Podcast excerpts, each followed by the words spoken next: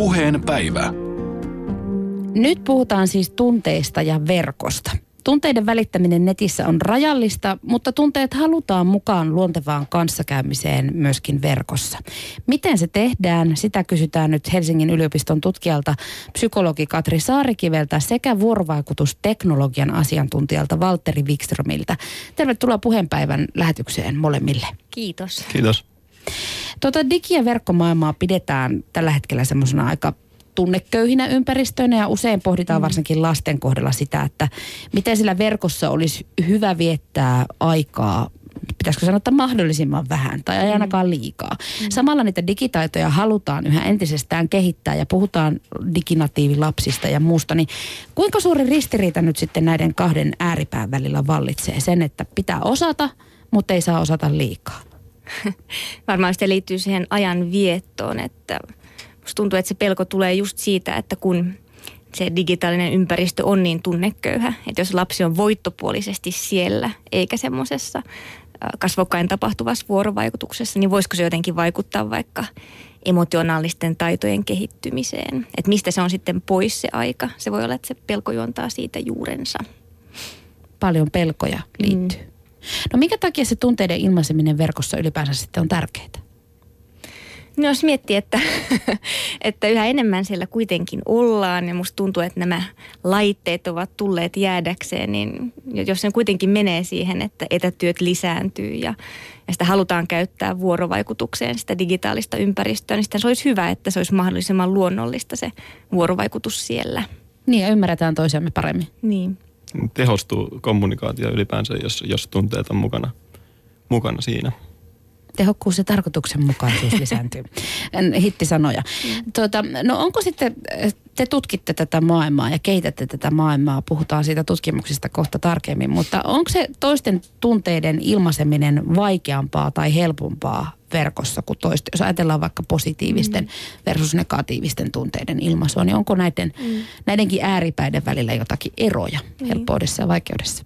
No musta tuntuu, että se ensisijainen, no tietenkin luonnollisesti ensisijainen keino itsensä ilmaisuun netissä on se, että kirjoitetaan jotain.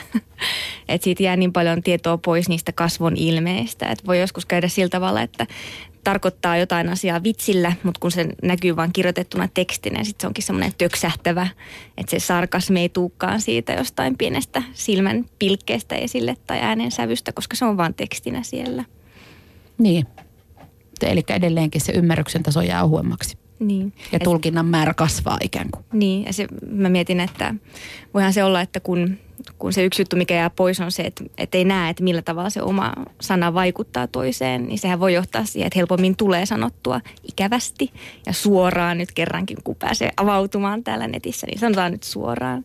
Että musta tuntuu, että jos se tapahtuisi kasvokkain se keskustelu, niin ihmiset ei olisi niin töykeitä, eikä olisi ihan niin suoria, vaan vähän yrittäisi pehmittää ja katsoa, että miten toi nyt reagoi näihin mun sanoihin toi toinen. Yksi tosi iso esimerkki ja semmoinen pitkään vallolla ollut esimerkki tästähän on nämä netin keskustelupalstat. Suomalaiset mm. rakastaa huudella puskista nimimerkkien tai anonyymien mm. takaa nimenomaan niitä negatiivisia asioita. Mm. Ja me, meidän niin kuin lähtökohtana ehkä tässä tutkimuksessa on se, että empatia on se osa, osa tunteita, joka eniten jää, jää köyhäksi, köyhäksi netissä. Eli tunteiden välittyminen toiselle ja niiden ymmärtäminen – jäin vielä miettimään tätä raivua, mitä aika paljon sitten, mistä uutisoidaan erilaisilla keskustelupalstoilla, että, että onko se osasyy just siinä, että, että kun sä et voi sitä tunnettasi muuten sanottaa, niin se tulee mm. niin kuin raivona ulos, niin kuin ikään kuin semmoisena rajuina teksti- tai sanavalintoina kun sitä, niin. sä et voi niinku laittaa sitä tekstiä punaiseksi tai mustaksi tai millään muulla, vaan että se, niinku se niin. voimistuu senkin takia, että se tunne, tunne ikään kuin saadaan niinku sieltä sitä kautta purettua. Niin, se voi olla hy- just, ja sitten caps lock päälle niin. ja paljon huutomerkkejä ykkösiä. Ja, että käytetään kaikki keinot, jotka vaan on käytössä, mutta mm. ne on mm. toki tosi rajalliset. Ja että on, okei, okay, on hymiöitä, mutta kyllä nekin jää sitten aika kauas siitä oikeasta hymystä. Mä oon aina vihannut niitä, mutta mä ymmärrän niiden tarkoituksen, koska se on niin sarkasmi varsinkin, Niin. mitä rakasta on, aika hankalaa viljeltävää Ihmis, radiossa. niin, ihmisillä on niin iso, sanoisin, tunteen nälkä tai semmoinen toisen ymmärtämisen tarve, että kun laittaa jonkun viestin, niin joka ikinen piste tulkitaan, että no nyt tossa ei ole hymiötä, että onko se vihanne mulle tai miten se tolleen nyt töksäytti. Että kyllä siinä saa nykypäivän olla aika varovainenkin. Saatika, jos jättää vastaamatta johonkin viestiin. Niin, Mm. Jos sä oot laittanut vaikka toiselle ihmiselle viesti, jossa, jossa itse yrität välittää jotakin tunnetta, mm. ja sitten se ei vastaakaan siihen. Niin. Herranen aika sentään. Hirveän kriisi. Ja sitten sitä analysoidaan, että no minkä takia se jätti vastaamatta ja mikä viesti siinä piili. niin ja vai vielä kun nykyään näkee, että nyt, nyt se kirjoittaa vastausta, sitten se lopettaa. Niin. Joo. Mitä, mitä tapahtui? Juuri näin. Tai, tai niin kuin Facebookissa näkee, että just, että hän on lukenut sen. Niin. Mutta se ei reagoinut. Tästä jo 12 tuntia. Mä tiedän se ei välitä minusta. Mä tiedän yleisimmän syyn. No. Pyyhkimään kuuluu samaan aikaan. Aina joutuu keskeyttämään. No, Katria äh, Valtteri, teidän tutkimusryhmänne nimeltä Nemo. Se on ihana nimi, mulla tulee aina Nemokala sitä mieleen, mutta siis se tulee sanoista natural, natural emotionality in digital interaction. Voi että me osaa tänä puhua englantia, mutta siis kuitenkin luonnollinen tunteikkuus digitaalisessa vuorovaikutuksessa. Menikö lähellekään suomennos oikeaan suuntaan? Joo. Joo. Mutta te haluatte siis teidän tutkimusryhmällänne ei enempää eikä vähe- vähempää vaan ratkaista tämän digimaailman tunneköyhyyden. Niin miten te aiotte sen tehdä? No niin. Ää, No niin. Päästiinkin Mä annan Anna sun Valtteri vastata Mä kirjaan, tähän. tässä, asiaan. kirjaan sen nyt ylös ja laitan sen lyhyen pari lausetta tuonne nettiin, se on sitten siinä. No meidän, meidän strategia tähän on niin kuin kerätä tutkimustietoa tunteista, siitä mitä me ymmärretään, että tunteet tällä hetkellä on tutkimuksen pohjalta, miten niitä voi ää, nähdä ja miten niitä voi tulkita ihmisessä. Ja sitten sen perusteella alkaa rakentamaan prototyyppejä ja, ja kokeilemaan niitä ja lopulta sitten tulevaisuudessa saavuttaa tilanne, jossa meillä on jonkinlainen tunneprotokolla tai tunnestandardi, joka voidaan ottaa käyttöön netissä. Mitä ne on nyt ne protokollat ja prototyypit? Pura vähän sitä, missä muodossa ne, niin kuin, onko ne jotain ohjelmia verkossa, mitä ladataan? Mitä ne niin kuin käytännössä on? Joo, meillä, meillä on erilaisia prototyyppejä niin kuin suunnittelupöydällä. Eli ne voi olla fyysisiä esineitä, joita käytetään tunteiden ilmaisemiseen uudella tavalla. Tai ne voi olla ö, uusi tapa tuottaa musiikkia, jossa ilmaistaan tunteita. Ja sen lisäksi ne, ne liittyy myös aivotutkimukseen, että ne voi olla jotain ohjelmia, jotka toimii sitten a- aivokuvantamislaitteilla tai näin edelleen. Mm. Et ne on vielä aika avoinna, että tutkimus on suunnittelu, suunnitteluasteella enemmänkin. Mutta linkittyykö tämä myöskin tähän äh, tällä hetkellä tosi kuumaan Internet of Things-esineiden nettiin jollakin tavalla? Jos sanot, että ne on konkreettisiakin esineitä. Joo, joo Internet of Thingsiin ja, ja tähän niin kuin kaiken internettiin. Eli, Aivan. eli liittyy vahvasti siihen, että tietokoneet on ehkä siirtymässä poispäin ruuduista ja meidän ympäristöön. Eli tulevaisuudessa siis se, mitä perhe syö, riippuu siitä, että millä tuulella jääkaappi on. Mitä se tilaa, niin kuin, mitä se ilmoittaa, ilmoittaa kauppaan, että nyt, nyt on tänään muuten makkarakeittopäivä, vaikka olisi piiviä halunnut. Juuri näin, ymmärsit oikein. Kyllä. No siis te kehitätte muun muassa tällä hetkellä siis uutta sovellusta, vai onko tämä kaikki nyt sitten tätä tämän sovelluksen kehittämistä eri palasina? Se siis muuttaisi nämä tunnetilan muutokset fyysisen liikkeen tai sitten konkreettisen pinnanmuodon muutoksiksi. Ja te sanotte tätä sovellusta möykyksi. Mistä tässä tunnemöykyssä on kyse? Niin, no möykky on tapa välittää sitä tunneinformaatiota, joka ei vielä välity netin kautta just pelkkänä tekstinä tai kuvana. Meillä on ajatuksena, kun tunneilmaisun tai tunteiden havaitseminen ja niiden näyttäminen toisille on tosi välitöntä. Että meidän ei hirveästi tarvitse kiinnittää siihen omaan tunneilmaisuun tietoista huomiota. Me haluttaisiin luoda joku tämmöinen samantyyppinen tapa ilmaista tunteita. Että siihen ei tarvitse hirveästi kiinnittää huomiota, mutta sen viestin kuitenkin saa, sen tunneviestin kuitenkin saa samaan aikaan, kun juttelee vaikka Skypessä jonkun kanssa. Ja tämä tunnemöykky olisi sitten tämmöinen henkilökohtaisesti konfiguroituva vaikka sellainen fyysinen esine, joka tietää, että miltä sinun ilosi tai miltä sinun surusi tuntuu. Eli se voisi vaikka sen pinnan muodon muutosten avulla representoida, eli edustaa sun iloa. Ja sitten samaan aikaan Valterilla voisi olla oma tunnemöykky, joka tietää, miltä Valterin oma ilo tuntuu. Ja sitten musta voisi vaikka, jos me jutellaan Skypessä, niin mitata jotain fysiologisia markkereita ja muuttaa se tieto iloksi, joka välittyy Valterin möykkyyn, jota hän pitelee kädessään Aa. samaan aikaan, kun me jutellaan. Aivan mahtavaa. Eli sen tarvitsisi kiinnittää huomiota, mutta kun pikkuhiljaa oppii, että aha, ilo tuntuu täältä, niin sitten se niin kuin tulisi mukaan siihen viestintään. Ää, Skifi-romaaneja tulee mieleen nyt tällä hetkellä. Mä en ole varma, tuleeko Solaris peräti tästä niin kuin siitä, että se eh, tun- tunteet jollakin tavalla niin kuin heijastaa Niin. se- sen, et, joka vastapuoli loihtii näitä nyt, oliko se tietokone vai planeetta vai miten se menikään, niin se tämmöisiä tunteisiin reaktioi, rea- reagoi näihin tunteisiin, niin, kyllä. Niin. Mulla tulee mieleen jotenkin kauhean vahvasti myöskin värit. Mä näen jotenkin semmoisen, mm. just jotenkin semmoisen eh, ehkä muotoaan muuttavan semmoisen pienen mm. tulivuoren näköisen möykyn nyt silmieni ja ajatusteni niin. edessä. Ja sitten mä näen jotenkin, että se vaihtaisi myöskin väriä. Että jos mä tunnen rakkautta, kun mä kirjoitan niin. hellulleni jotakin, niin sitten se alkaa hehkua punaisena ja lämpimänä. Olisiko se mahdollista? Musta tässä on tosi tärkeä just se tunteiden subjektiivisuus. Eli sun ilos on ihan erilaista kuin mun ilo. Niin. Ja sulla on ihan oma elämän historia, johon se kaikki tunnekokemus nivoutuu. Se on tosi tärkeää, että jos minä lähdet, lähetän rakkautta, niin sitten se sun päässä näyttää siltä, mitä rakkaus sinun mielestäsi on. Just näin, Eiks että vaan? se, että se tulee vastaan mulle, että mä Niin. ymmärrän sen tunteen, mitä toinen tarkoittaa itseni kautta. Just niin. Ja se on niin kuin tunnetulkki. Möykkyä voisi kutsua tunnetulkiksi tässä.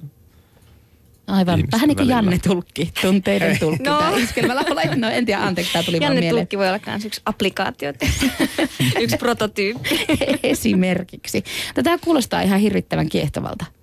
Hei, tota, mä mietin vasta asiaa, että, että tämä aihehan on totta kai tämmöinen hyvin globaali, mutta mm. poikkeaks niin kuin suomalaisten, ö, mehän, meitähän pidetään mm. vähän jähmeenä porukkana. Mm. Ja, ja niin kuin tuo Hannakin on kertonut miehensä, miehensä sanoneen aikana alttarilla, että rakastan ja se on sitten siinä ja ilmoitan, jos toisin. No ei ihan alttarilla.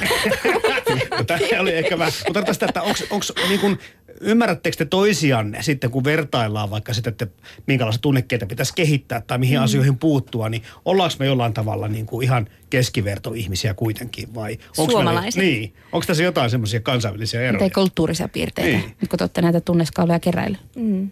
Mä en ole hirveästi tut- tutustunut tähän, että onko semmoista asiaa kuin kansanluonne oikeasti edes olemassa. Että kyllä ihmiset kokee, että, että suomalaiset on jollain tavalla samankaltaisia, italialaiset on tollasia, mutta mm. mä en ihan vakuuttunut siitä, että siitä olisi mitään oikeaa evidenssiä. Niin, mutta tokihan, tokihan tunteita ilmaistaan niin kuin monella tavalla, että, että onhan se, tai näkyyhän se, että esimerkiksi etelä-eurooppalaiset saattaa olla kehollisempia, kun ne ilmaisee tunteita kuin me. Niin ne ei Eli- ole kaikki eli- kapellimestareita, ei. niin, ne vaan... ke- näin mä oon ymmärtänyt. Niin. Näin Ne mä oon vaan ymmärtänyt. ottaa tunteita eri tavalla. Ai okei. Okay. Ja kyllähän tunteiden osoittaminen liittyy hyvin vahvasti nimenomaan siihen sosiaaliseen kulttuuriin ja siihen vuorovaikutuskulttuuriin, että miten on totuttu toimimaan ja miten me ruokitaan Nimenomaan. sitä kasvatuksessa ja meidän sosiaalisissa viitekehyksissä, että miten se etenee. Ja tässä me tullaan taas just siihen, että, että se, että mies sanoo kerran, että rakastaa ja se riittää. Se on hänen, hänen skaalansa, että hän, hän toimii sillä semmoisessa niin kuin, että, mm. että se voi olla, että jos hän, hän kokisi semmoista tunneilmaisua, mitä etelä-eurooppalaiset esimerkiksi harrastaa, niin se olisi ihan liikaa ja Niin. viesti ei menisi mahdollisimman tehokkaasti perille. Niin. No onneksi on sanonut useamminkin sitä vähän aikaa, kun me on menty naimisiin eilen viimeksi. Ei keskitytä nyt tähän. Okei, okay, mennään eteenpäin. Mutta te Nemossa suunnittelette myöskin yhteistyötä Ylen pikkukakkosen kanssa. Eli te kehitätte niin sanottua Living Labia, elävää laboratoriota, jossa päästään tällaisten tieteellisten, tieteellisen keinoin tutkimaan digitaalisesti sävyttyneitä lasten leikkejä ja sitä, että miten lapset ilmaisee ja ymmärtää nimenomaan näitä tunteita näissä tilanteissa. Niin miten tämä pikkukakkonen nyt tähän teidän Living Labiin oikein kytkeytyy?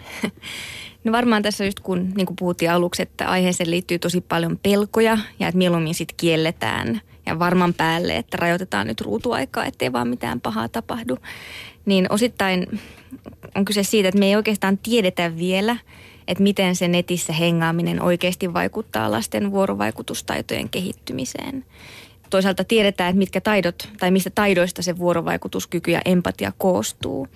Että nyt olisi tarkoitus luoda semmoisia nettisisältöjä esimerkiksi, jotka auttaisi niiden vuorovaikutustaitojen kehittymisessä ja sitten ihan oikeasti katsoa, että vaikuttaako se sen lapsen kehitykseen. Että voitaisiin tehdä esimerkiksi jotain semmoista pitkittäistutkimusta, jos lähdetään oikeasti seuraamaan lasten kehitystä. Että jos on semmoisia lapsia, jotka paljon käyttää nettiä versus semmoisia, jotka käyttää vähemmän tai sitten semmoisia lapsia, jotka käyttää näitä jos me saataisiin luotua semmoinen ohjelma tai semmoista sisältöä, joka meidän mielestä voisi tukea niiden taitojen kehittymistä, niin onko sillä sitten vaikutusta?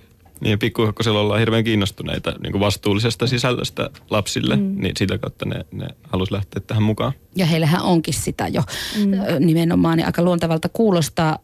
Tota, mitä ne sitten olisi? Olisiko ne pelejä esimerkiksi? Olisiko ne mm. ohjelmia, tavallaan animaatioita, mitä, mitä, mitä kaikkea tähän ikään kuin näihin sovelluksiin, minkälaista osaamista toisaalta voisi kytkeytyä, mm. kun niitä kehitetään? No pelit on varmasti yksi. Että jos peleissä on muutenkin se, että ne on lapsia houkuttelevia juttuja, niin sitten jos sinne saisi lisäksi semmoista sisältöä tai semmoista olemisen tapaa, joka tukee niitä vuorovaikutustaitoja, niin se olisi hieno juttu. Ja totta kai ne täytyy just olla lapsia kiinnostavia niiden sisältöjen, että ei voi lähteä siitä, että nyt pakotetaan lapsille näitä taitoja, vaan täytyy olla jo joka tapauksessa houkutteleva sisältö tai, tai niin kuin olemisen tapa siellä netissä, että sit siihen vielä vähän lisää jotain. Lapsiin vetoava luonnollinen tapa toimia. Just. Ö, no nyt puhutaan lapsista, mutta jos ajatellaan vähän laajemmassa kuvassa ö, näitä tunnetaitoja verkossa, niin keneen sitten pitäisi oikeastaan eniten yrittää vaikuttaa? Aikuisiin vai lapsiin nimenomaan, jotka opettelee näitä digitaitoja niin sanotusti alusta alkaen, vai kaikki? Tarvitaanko me kaikki sitä semmoista uutta osaamista ja uutta tiedostamista verkossa toimimiseen ja nimenomaan tunnemaailman tasolla? Mm. Tämä on kiinnostava, kiinnostava tota, kysymys ja, ja siihen, että periaatteessa miksi me kutsutaan tätä meidän työtä, että me halutaan leventää tunnekaistaa netissä, eli tuoda lisää keinoja tunteiden ilmaisemiseen. Mutta sitten kun seuraa niin kuin, äh, ihmisten käyttäytymistä, niin lapsilla erityisesti ne kehittää itse niitä uusia tapoja. Ne ottaa hymiöitä paljon luovemmin käyttöön mm. ja tekee kaikkea, kaikkea, mitä me ei keksitä. Jatka, ja ne sinänsä omalla tavallaan kanssa kehittää sitä tunnekaistaa leveämmäksi mm. niillä rajatulla mahdollisuuksilla, mitä netti tarjoaa. Ja se on ihan erilaista se vuorovaikutus, jos katsoo vaikka sitä chattaamista, niin kaiken maailman kirjainlyhenteet. Niin. Vasta oli Ylelläkin joku testi, jossa pystyi testaamaan, että kuinka teini olet, niin mä olin ihan todellakin jossakin 90-luvun alkupuolella, ettei niin kuin ymmärtänyt puoliakaan siitä, niin. että mitä, mitä ne kaikki ne just nimenomaan tunteiden välittämiskeinot vaikka on. Mm. Teidät puhua aina ihan omaa kieltä, niin siitä ei tarvitse huolestua. Mutta just niin kuin Valtteri sanoi, niin musta tuntuu, että tähän sitten, jos me saataisiin aikaiseksi parempia tapoja ilmaista tunteita netissä, niin sehän voisi hyödyttää ihan kaikenlaisia internetin käyttäjiä. Että totta kai lapsiin halutaan keskittyä, koska lapsissa on tulevaisuus ja he vielä kehittyvät ja, ja he kohtaa sitten niitä haasteita, joita tämä kasvava digitaalinen maailma asettaa enemmän kuin me. Sä tota, Katri Saarikvin mainitsit jostakin sensoreista tuossa aikaisemmin, mm. että jos mm. niin kun, sitä tunnistamista tapahtuisi ikään kuin vähän automaatiotasolla. Mutta sitten mulle tuli vaan mieleen se, että mehän emme ole ihan nyt niin kuin myöskään aina päteviä itsekään omia tunteitamme niin kuin mm. tunt, tunnistamaan. Mm. Niin minkälaisia vaikeuksia tähän liittyy, koska sinähän saattaa mennä hyvinkin vääränlainen viesti sitten, sitten vastapuolelle, jos niin kuin – tai joku muu murhe on sulla mielessä, mutta niin. yrität asiallisen työviestin laittaa. Niin. Ja se sitten on todellakin musta ja siellä näkyy pääkallon kuvia, niin. vaikka et, et tarkoitakaan mitään. Niin. No sitä, tästä täytyy varmaan rakentaa semmoista, että silloin kun haluaa, niin voi kääntää tunteita kovemmalle okay. netissä, että se ei olisi jatkuvaa, jos Vahvistin sitä haluaa. mukaan. Niin. Vahvistin. Aivan. Et nyt en ihan ymmärrä, Tunnet mitä suppari. yrität sanoa. Laitetaanpas tunteita vähän kovemmalle. Ja just sillä tavalla, että minä ymmärrän, mistä on kyse. Ja se ei, ole, ei voi olla on ja off, koska se on niin, niin, niin. ehkä. En tiedä. Mutta niinhän se on just aina, että ei koskaan tiedä, että mistä, mistä loppujen lopuksi sun tämänhetkinen tunnetila koostuu. Että oot sä nyt vihainen mulle sen takia, mitä mä sanoin, vai sen takia, että oot just riidellyt jonkun toisen kanssa. Mm. Mutta se kuuluu, se on osa ihmiselämää. Mm. niin, inhimillistä. Niin. Meidän vieraana tällä puheenpäivässä on siis Helsingin yliopiston tutkija, psykologi Katri Saarikivi sekä vuorovaikutusteknologian asiantuntija Valtteri Wikström. Kello on 11.22. Puheen päivä. Nyt puhutaan siis tunteista ja verkosta ja näiden solmujen tai solmukohtien yhdistämisestä. Vasta uutisoitiin siitä, että tuolla sosiaalisessa mediassa suosittujen emojien kirjo laajenee näistä perinteisistä hymiöistä, mm. muun muassa keskisormeen. Niin mitä mieltä te ylipäänsä olette näiden, näiden emojien käytöstä ja käyttömahdollisuuksista? Onko ne yksiä tämmöisiä somekulttuuria selventäviä elementtejä vai mitä te niistä ajattelette? Kyllä ne on yksi tapa rikastaa sitä omaa ilmaisua ja nimenomaan lisätä semmoista monivivahteista tunteikkuutta siihen. Toki on aika karkealla tasolla, jos miettii, että minkälaista tunneilmaisu on tämmöisessä kasvokkain tapahtuvassa vuorovaikutuksessa. Mun on yksi tämmöinen uusi keino. Niissä on tärkeä, tärkeä sellainen rajoite on siinä, niissä se, että se on niin kuin eksplisiittistä ilmaisua, eli, eli ne laitetaan sinne itse ne tunteet. Eli siinä ei varaa toiselle ihmiselle varsinaisesti tulkita sen sen vastapuolen tunteita, vaan se on niin kuin esittämistä. Eli mm. annetaan joku tunne iloinen ja lähetetään se, se toiselle ihmiselle. Mm. Ja siinä on toisaalta semmoinen huijaamisenkin mahdollisuus. Niin. Jos, jos sulla on niinku tavallaan vaan se yksi naama, että vaikka se miten pannuun, mutta jos sä laitat sieltä semmoisen hymiön, jolla on kieli ulkona ja toinen silmä kiinni, niin mm. sehän menee vähän siinä niinku rajalla, että tässä mä nyt vaan illistelen sulle, että niin. vähän oh, jotain epämääräistä. Ja hirveän useinhan se on tot, hirveän siis isossa ristiriidassakin se, että mikä on sen hetkinen tunnetila versus se, että mitä laittaa ainakin nettiin. Mä en muista kuka siitä puhuu, mutta hän jossain kuvasit nyt, että, että vaimo on tänään synttärit, että hän on hirveän onnellinen siitä, että oli varmaan tullut jotain pyöreitä vuosia täyteen ja samaan aikaan niin kuin naama on hyvin surullisen näköinen ja tota, tykkäilee ihmisten syntymäpäiväonnitteluista netissä. Kiitos, onpa ihanaa. niin, niin. Nautin tästä kovin. Niin. niin. Tässä mulla nyt jäi kummittelemaan pelkästään nyt tää niin nämä tämmöistä robotisaatiotyyliset kasvot ja niiden ilmehdintä niin. ja muuta. Tota, tietenkin jos, jos niin kuin ajatellaan niin kuin pitkälle sitä, että, että kun tämä tunneilmaisu on nyt ollut yksi semmoinen heikko homma tässä ö, ihmisten välisessä viestinnässä verkon kautta tapahtuvassa, niin, niin jos se on oikein pitkällä sillä tavalla, että, että se mm. niin kuin, sehän korvaa edelleenkin sosiaalisia suhteita vielä tarkemmin, mm. jos, jos se ikään kuin kehittyy. Eikö se ole toisaalta ihan niin. Niin kuin hyväkin, että siinä on olemassa tämmöinen niin kuin ikään kuin suodatin niin. jollain tasolla? Mutta toisaalta jos, jos päästään semmoiseen tilanteeseen, että se, että me, että me voitaisiin nyt kaikki olla vaikka no, jossain Skypessä tai jotain, ja, ja se tuntuisi ihan samalta, jos kaikin puolin hyvin lähellä tätä tilannetta, niin mitä väliä sillä sitten enää olisi? Niin, siis hologrammi on siinä ikään kuin sylissä voisi istua. niin, no, niin no, mutta kosketus puuttuisi. Et, niin. et, et, musta tuntuu, että ei me koskaan päästä just siihen tilanteeseen. Että... Kosketus puuttuu tänä niin, päivänä yhä niin. useammalta ihmiseltä muutenkin. Niin. niin. Mm. Ei voisi haistaa toisen kainalohikkia ja tehdä jotain kainalohikki-applikaatiota. Se olisi muuten hyvä. niin, jotenkin mäkin jäin miettimään sitä, että onko ne, onko ne digitunteet sitten kuitenkaan suoraan verrattavissa niihin aitoihin mm. tunteisiin, vaikka niitä pyrittäisikin sitten välittämään vaikkapa semmoisen tunnemyökin kautta. Niin. Se voi olla, että tässä tulee sitten semmoinen toinen yhdessä olemisen tapa tähän tämän kasvokkain tapahtuvan rinnalle. Ja on jo olemassakin. Niin, niin. Sitten kyse on vaan sen rikastamisesta, että sitten kun ollaan yhä enemmän netissä, että se ei ole sitten jotenkin haitallista tai vahingollista tai johda semmoiseen äh, no, vastakkainasetteluun ja kaikkeen ikävään, mitä ihmisryhmien välille voi tapahtua. Niin se va- vielä vaatii aika paljon myöskin sitten tältä kaiken tekniikan toimivuudelta, kun ruvetaan miettimään, että minäkin ihan hyvä tuulisena saatan koneen auasta, mm. mutta ennen kuin se sähköposti on auennut, niin vatuttaa ankarasti, jolloin se mun tunnetila on täysin eri kuin se, että mitä mä oon niin. niin alkanut. Että kyllähän niin. tämänkin laitteiston pitäisi olla aika sekä niiden ohjelmien niin, niin kuin aika sujuvia Pitäis. ja varmoja. Niin, kun, se, toi kone ei taju, että sua vatuttaa. Siitähän tässä on just kyse. mutta se syy, että ei se olekaan sen, niin kuin, tietenkään sen koneenkaan vika välttämättä, mutta niin. varsinkaan sen ihmisen, kelle me sähköpostia aio niin, lähettää. Nimenomaan. Mm. Niin, niin. Mitä sä Valtteri vuorovaikutusteknologian asiantuntijana ajattelet tästä koneiden kehityksestä? Pysyykö se perässä? Tämän, niin. tämän digi- ja kaiken tämän, tämän ikään kuin ihmisen kehittymisen perässä? Kyllä, kyllä se on niin kuin mun mielestä teknologisesti jo mahdollista ja se on sitten siitä, siitä suunnittelusta kiinni. Eli, eli suunnittelijat on ne, joiden pitää ottaa huomioon nämä, nämä uudet löydökset sitten tunnemaailmasta ja muuta. Et, et esimerkkinä just, että jos se kone ei osaa reagoida siihen, että sulla on kiire tai se hermostuttaa tai mitä ikinä, niin sittenhän se ei käyttäydy fiksusti. Eli jos sä yrität avata sähköpostia ja sitten tulee joku virheilmoitus, jos se suututtaa, niin et sä halua silloin mitään pitkää virheilmoitusta ja vastata siihen, vaan, vaan sen pitäisi reagoida jotenkin toisella tavalla, mm, mm. vaikka alkaa soittaa rauhoittavaa musiikkia. Panhuilut kehin siinä vaiheessa. Sä tuossa Katrio äsken mainitsit sen, että tavoitteena on se, että kaikkien verkon käyttö helpottuu ja se tunteiden ilmaisu helpottuu, niin millaisia vaikutuksia tällä, tällä tunneelämän ilmaisun kehittämisellä verkossa on vaikkapa sinne työelämään tai mm. tänne työelämään? Mm.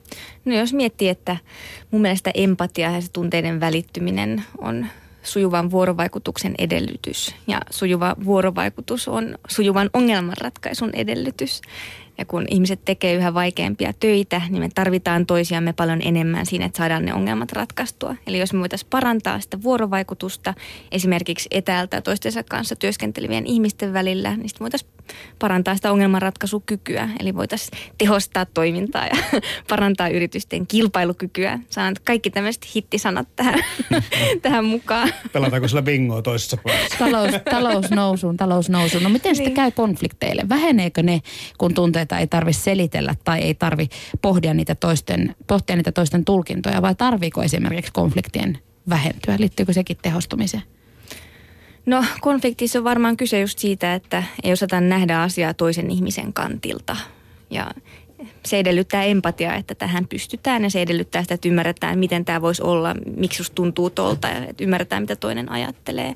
Jos me voitaisiin lisätä ihmisten kykyä tähän esimerkiksi netissä, niin musta tuntuu, että voisi syntyä paljon vähemmän sitä ikävää nettikeskustelua tai semmoisia kivashenkisiä ryhmittymisiä, jotka ovat toisia ihmisiä vastaan. Että kyllähän se, se, että ajatellaan, että me ollaan yksi ryhmä ja noin niitä muita ja että epäinhimillistetään toiset, nehän on tosi ikävien ilmiöiden taustalla. Se, että ei ole empatiakykyä siihen toiseen, niin kuin rasismi ja kaikki tällainen – empatia ja toisten ymmärtäminen, se kaikki aina palautuu vähän niin kuin siihen. Mm. Ö, mitä, mit, miten tämä samankaltainen tutkimus, mitä te Nemossa teette, niin onko kansainvälisesti vastaavia tutkimusryhmiä useampia vai oletteko te uraurtajia?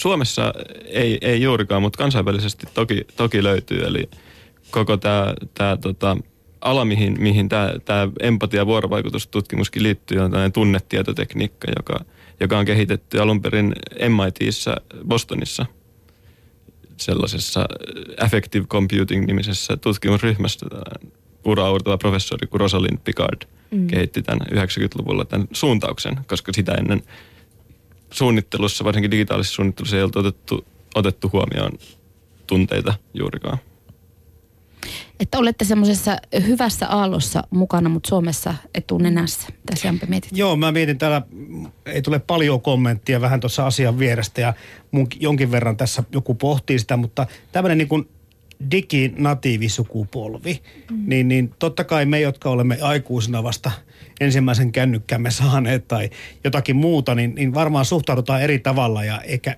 ehkä ollaankin huoneja, mutta onko niin kuin, muodostuuko lapsille jo automaattisesti niin joku tapa tulkita niitä tunteita sitten näiden sättiin? Koska monet mm. lasten käyttämistä suositummista kaikista näistä kännykkä- tai tietokonepeleistäkin on tämmöisiä, missä on se sättiominaisuus. Mm. Nehän on koko ajan lapset vuorovaikutuksessa. Ne ei pelaa enää tämmöisiä matopelejä, missä ollaan niin kuin yksin vaan. Mm. Sehän on koko ajan sitä tämmöistä. Ja ne tradettaa ja ne käyttää niin. tämmöisiä, no englantiin perustuvia termejä, mutta se, se maailma on jotenkin silleen aika vieras meille aikuisille, ainakin osalle aikuisista. Mm. No niin, varmasti siis lapset ottaa irti sen, mitä ne saa siitä vuorovaikutuksesta, mutta ei se silti poista sitä ongelmaa, että netissä tai siinä vuorovaikutuksessa ei ole sitä kaikkea tietosisältöä, mitä on, kun ollaan tälleen kasvokkain.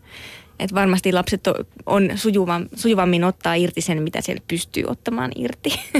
Mutta se ei tarkoita sitä, että siinä maailmassa ei olisi puutteita. Mm. Että riippuu just siitä, että, että minkälaista maailmaa halutaan kehittää ja mitä kohti halutaan mennä. Että, että tyydytäänkö siihen, mitä nyt on vai ollaanko sitä mieltä, että asiat voisi tehdä vähän paremmin.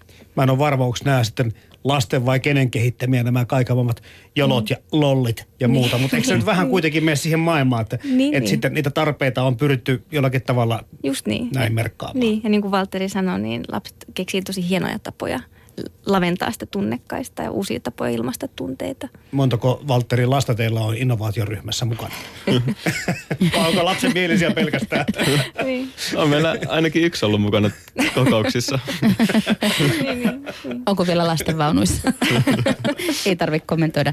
Tuossa äsken puhuttiin tuosta teknologian kehityksestä, niin miten sitten käy ihmisen aivojen kehitykselle tässä digiympäristöjen kehittymisen tiimellyksessä? Pysyykö vaikkapa niin kuin meidän evoluutio tämän digikehityksen perässä? Niin. No, ihmisen kognitio kehittyy aina äh, rinnan näiden työkalujen kanssa, joita me kehitetään. Eli mitä enemmän voidaan omaa toimintaa helpottaa jollain työkaluilla tai mitä enemmän tietoa voidaan siirtää johonkin työkaluun, niin se muuttaa sitä, miten ihminen ajattelee tai minkälaisen ajatteluun ihmisen kannattaa käyttää energiaansa.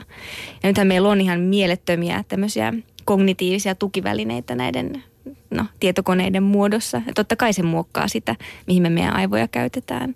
Ja aivot aina muokkautuu sen mukaan, miten ihminen toimii. Et ei, ei voi sanoa, että tällä ei olisi mitään vaikutuksia, mutta mä en usko, että tässä on mistään niin kuin perässä pysymisestä kyse. Vaan tämä on se, että, että ihmisen toiminta määrittyy sen mukaan, mihin meidän ajattelukyky pystyy, plus se, että miten voidaan siirtää, miten voidaan, miten voidaan hyödyntää työkaluja. Mutta kuinka nopeata se aivojen kehitys on, koska mä oon nähnyt semmoisiakin tutkimukseen viittaavia kommentteja, että itse asiassa ihmisten aivokapasiteetti ei hirveästi olisi kehittynyt esimerkiksi, jos ajatellaan kivikautisen ihmisen aivoja. Niin, just niin kuin lajikehityksen niin. kannalta. Niin. No, mä en tiedä, onko olemassa mitään semmoista asiaa kuin aivokapasiteetti. mutta, Miksei? No mutta ei ole ei mitään saasta, että kuinka paljon kapasiteettia nyt tässä niin, aivossa niin, on. ylipäänsä evoluutiota mm. ei voi oikein mitenkään tarkastella niin lyhyillä aikaväleillä, kun on kyse niin kuin teknologian kehityksestä. Mm. Eli se on vaan risaus siellä kokonaiskehityksessä. Niin, että niin. siinä vaiheessa, kun meillä on ollut tietokoneita tuhat tai kymmenen tuhatta vuotta, niin sitten voidaan alkaa puhumaan siitä, että aivot jotenkin muuttuu. Onko ne pysynyt mukana biologisella vai tasolla? niin. no palataan siinä vaiheessa sitten asiaan. niin. tota, ja lähdettiin niistä riskeistä ja peloista liikkeelle ja nyt olette puhunut siitä, että miten, miten vaikka sillä empatian osoittamisella halutaan verkossakin vähentää niitä pelkoja tai verkon, verkon käyttöön liittyviä pelkoja, mutta liittyykö tähän tunteiden ja digiympäristön yhteen kietoutumiseen minkäänlaisia riskejä. Tästä robotisaatiosta puhutaan paljon ja mm. on esitelty jo semmoisia pitäisikö sanoa humanoidirobotteja, että ihmisen mm. näköisiä ja mm. semmoisia ihmisen toimintoja mallintavia robotteja, niin käykö siinä sitten niin, että lopulta tunnerikkaat robotit tulee ja valtaa meidän tontit? Ne, niin valtaisi, syrjäyttäisi ihmisen. Niin tässä yhteiskunnassa. No, ihminenhän niitä robotteja kehittää, että me voidaan varmaan itse päättää, että mihin tarkoitukseen ja millä tavalla. Paitsi sitten, jos tulee tämmöinen superälykäs tietoinen tekoäly, joka päättää ruveta kehittämään it, it, niin kuin itsenäisesti tällaisia niin robotteja. Terminaattorissa. niin, niin, niin, niin. Taas päästiin et, et jos, jos ollaan sitten niin Terminaattori, niin sitten toi voi olla riski. Ihmisten mielestä ne, että jos kun voidaan rakentaa tämmöisiä ihmisen näköisiä robotteja, jotka pystyy ilmehtimään niin kuin ihminen, niin tyypillisesti ne on ihmisten mielestä tosi karmivia. et, et se on liian lähellä oikeeta, mutta sit ei ihan kuitenkaan. Et en usko, että jos saisi valita, että olenko vuorovaikutuksessa sinun vai semmoisen täydellisesti ilmehtivän robotin kanssa, niin kyllä mä varmaan sut valitsisin. Ne robotit robotteina. niin, just näin. Täällä joku muuten heittää, että miten niin tunteet ei ole verkossa. Käykääpä katsomassa deittisivustoa. niin, niin, niin, niin. Joo, ja siellä se voi olla suoraviivasta. No, jos vielä äh, vähän puratte sitä, että millaisia tulevaisuuden haasteita tunteiden ja digimaailman yhdistämiseen liittyy, jos vaikka ensin ajatellaan teidän tutkimuksen näkökulmasta, niin minkälaisten haasteiden kimpussa painitte tällä hetkellä? No yksi, yksi iso haaste tässä on just liittyen tähänkin keskusteluun, niin, niin tämä simulointi versus tunteiden välittäminen, että, että onko, onko niitä pakko niin kuin periaatteessa yrittää muodostaa ihan samanlaisiksi kuin ne on kasvokkain vai löydetäänkö me jotain uusia keinoja tunteiden välittämiseen ihmiseltä toiselle. Ja se on niin kuin sellainen kiinnostava haaste, jota, jota niin kuin mm. yritetään eri tavoin lähestyä. Mm. Ja toinen on tietenkin just se, että mikä tekee tästä kasvokkain tapahtuvasta vuorovaikutuksesta erityisen. Eli mitä mekanismeja tässä on toiminnassa, jotka ei ole toiminnassa silloin, kun me chatataan tai ollaan Skypessä tai jotain tällaista. Erityispiirteiden poimiminen ikään kuin. Mm. Ja sitten sitä kautta, että voitaisiko me niitä erityispiirteitä manipuloimalla tehdä tuosta digitaalisesta maailmasta todenmukaisempi paljon puhutaan, ja mekin ollaan tänä aamuna puhuttu näistä aktiivisuusrannakkeista. Ja niissä rannetietokoneissahan on kaikenlaisia mittareita kyllä olemassa jo. Mm. Että kyllä se niin kuin mm. on kiinnostavaa katsoa, että hetkinen, miten toi mun syke hakkaa 200, vaikka mitä ei periaatteessa ole tapahtumassa. niin. Eli kyllähän me saadaan jo nyt niin kuin tämmöistä, jos me halutaan, mm. niin monenlaista viestiä mm. meidän kehon toiminnasta, joka voisi ihan hyvin tunnekin puolella toimia jollakin niin, tavalla. Niin, just niin. Ja paljon, paljon voidaan jo kerätä tietoa tunteista, mutta kukaan ei ole vielä ehkä kohdennetusti lähtenyt ratkaisemaan just tätä ongelmaa ainakaan Suomessa. Hienoa, jos Suomesta tulisi tämmöisen tunnevälityksen kärkimaa. Se olisi tavallaan myöskin vähän yllättävää, mutta se olisi Eiks hienoa. vaan?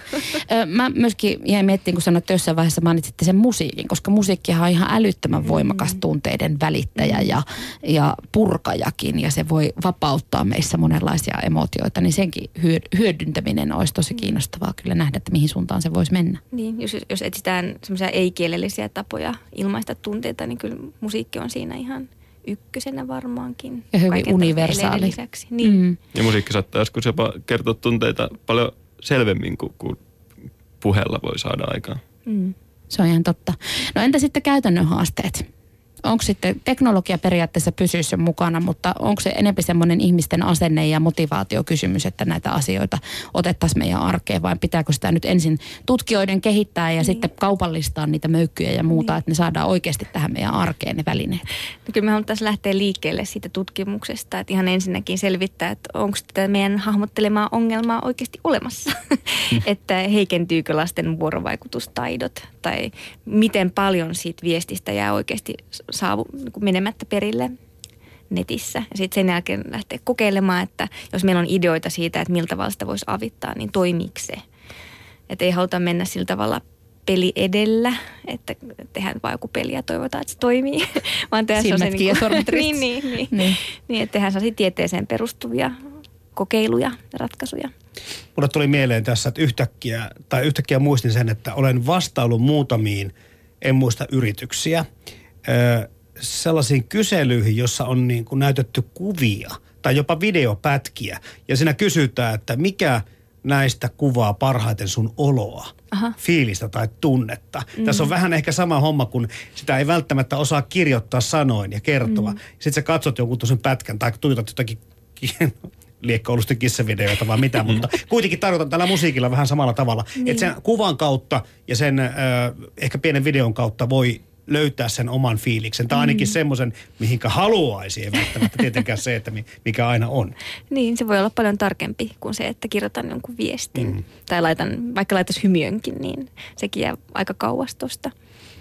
Tällä meidän lähetysikkunassa joku kirjoittaa, että tunnekasvatuksen tärkeydestä on puhuttu jo 80-luvulta lähtien, mutta ei se vaan etene. Sitä on ehdotettu avuksi poikien pärjäämiseen koulussa, tytöt on edellä oppimistuloksissa, lukioissa ja yliopistoissa. Ja lisäksi on sanottu, että rikollisilla on usein ongelmia tunnetaidoissa lukihäiriöiden lisäksi.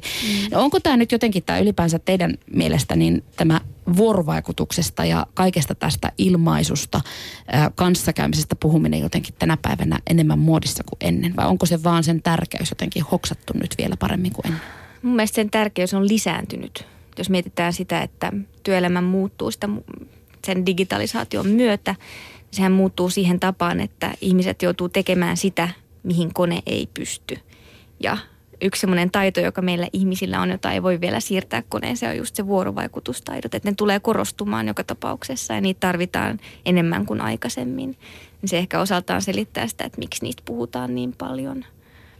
Ja toivottavasti koneet ei koskaan voi niitä taitoja korvatakaan. Mm. Katri Saarikivi ja Valtteri Wikström, kertokaa vielä tähän loppuun, mitä ajattelette siitä, että voisiko tulevaisuuden ihminen pärjätä kokonaan ilman digimaailmaa tai verkkoa? Tai tarvitsis, tarvitsisiko edes? No, tää, mua innostaa kovin, kovin tämä kaiken internet ja, ja Internet of Things, joka tarkoittaa, että me pärjättäisiin ilman sitä ruutua. Mm. Eli meidän ehkä tarvitse pärjätä ilman verkkoa, mutta me voidaan ehkä häivyttää ne tietokoneet niin, että me voidaan toimia niin kuin, mm. kuin sit, niitä ei olisi olemassa. Mm. Niin se olisi, se olisi semmoinen ihanne, ihanne tilanne, että, että, että ne ei veisi niin paljon meidän huomiokykyä, jolloin sitä myös vapautus siihen kasvokkain tapahtuvaan vuorovaikutukseen.